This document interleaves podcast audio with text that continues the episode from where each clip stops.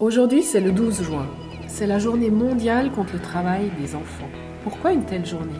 Pourquoi lutter contre le travail des enfants? Ça, c'est une longue histoire que nous allons vous expliquer durant cette émission.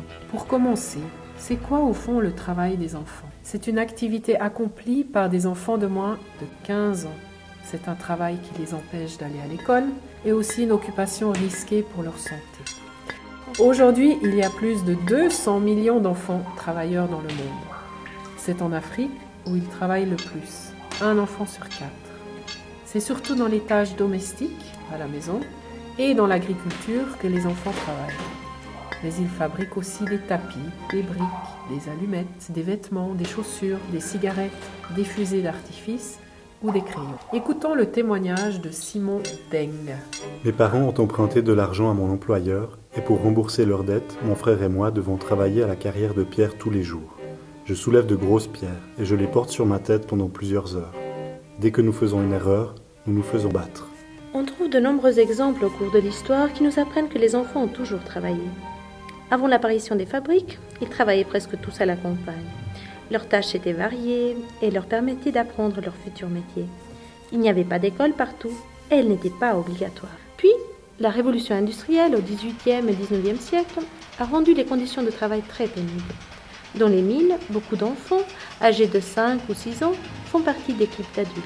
Ils travaillent pour augmenter les ressources de leur famille. Ils sont petits, souples, habiles et dociles, des qualités appréciées par les patrons. Les accidents de travail dus à la fatigue et le taux de mortalité sont très élevés. Voici le témoignage d'un médecin. Il s'appelle Guillermo. Debout, sans discontinuer, pendant 16 à 17 heures, dont 13 au moins dans une pièce fermée, alors qu'un forçat ne doit que 12 heures. C'est une torture que l'on inflige à des enfants de 6 à 8 ans, mal nourris, mal vêtus, obligés de parcourir, dès 5 heures du matin, la longue distance qui les sépare des ateliers à laquelle s'ajoute, le soir, le retour des mêmes ateliers. Progressivement, on comprend que le travail des enfants produit de graves problèmes. Des enquêtes établissent que le travail des enfants est mauvais non seulement pour eux, mais également pour la société en général. Le même médecin, Villermé, constate alors que les jeunes qui ont travaillé pendant leur enfance, arrivés à 18 ans, sont parfois difformes, bossus ou tordus et ne peuvent plus servir dans l'armée. La première loi interdisant le travail des enfants en France date de 1883. C'est seulement une année après que l'école est devenue gratuite et obligatoire jusqu'à 13 ans. Voici ce qu'en dit le ministre de l'Éducation en France à cette époque, Jules Ferry. Je me suis fait un sermon.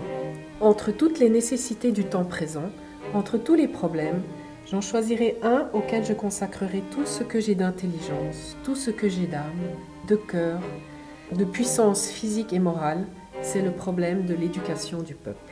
Voilà pour la théorie. Mais en pratique, pour que les enfants ne travaillent plus et se rendent à l'école, les salaires des parents doivent être suffisants pour nourrir la famille sans avoir besoin de faire travailler les enfants. Il y a beaucoup d'absentéisme à cette époque à cause du travail dans les champs. Il faut savoir qu'au XIXe siècle, dans le canton de Vaud, les parents sont amendés si les enfants ne vont pas à l'école. Le regard porté sur l'enfant a enfin évolué au XXe siècle. Il n'est plus un travailleur qui contribue à la survie de sa famille, mais un être humain avec des droits. Cette évolution s'est faite à travers des organisations qui luttent pour les droits de l'homme et de l'enfant. L'OIT, c'est l'Organisation internationale du travail. Elle a été fondée en 1919. Cette organisation des Nations Unies s'occupe de l'amélioration des conditions de vie et de travail dans tous les pays du monde. Voici l'un des principes mis en avant. La suppression du travail des enfants et l'obligation d'apporter au travail des jeunes gens des deux sexes les limitations nécessaires pour leur permettre de continuer leur éducation et d'assurer leur développement physique. Supprimer totalement le travail des enfants, c'est impossible. Par contre, mettre fin aux graves formes d'exploitation des enfants au travail, ça c'est possible. C'est à partir de là que l'OIT met en place une convention sur les pires formes du travail des enfants. En conclusion, il a fallu plusieurs conditions pour que le travail des enfants soit réduit et réglementé dans nos pays. D'abord, occuper les enfants ailleurs qu'au travail, puisque leurs parents ne sont pas à la maison. Ensuite, obliger les enfants à aller à l'école et donc la rendre gratuite. Finalement, faire en sorte que les salaires des parents permettent de nourrir toute la famille. Mais les habitudes ont mis longtemps à se perdre et des millions d'enfants travaillent toujours dans les pays en développement. On vous encourage, aujourd'hui le 12 juin, à soutenir cette lutte contre le travail des enfants.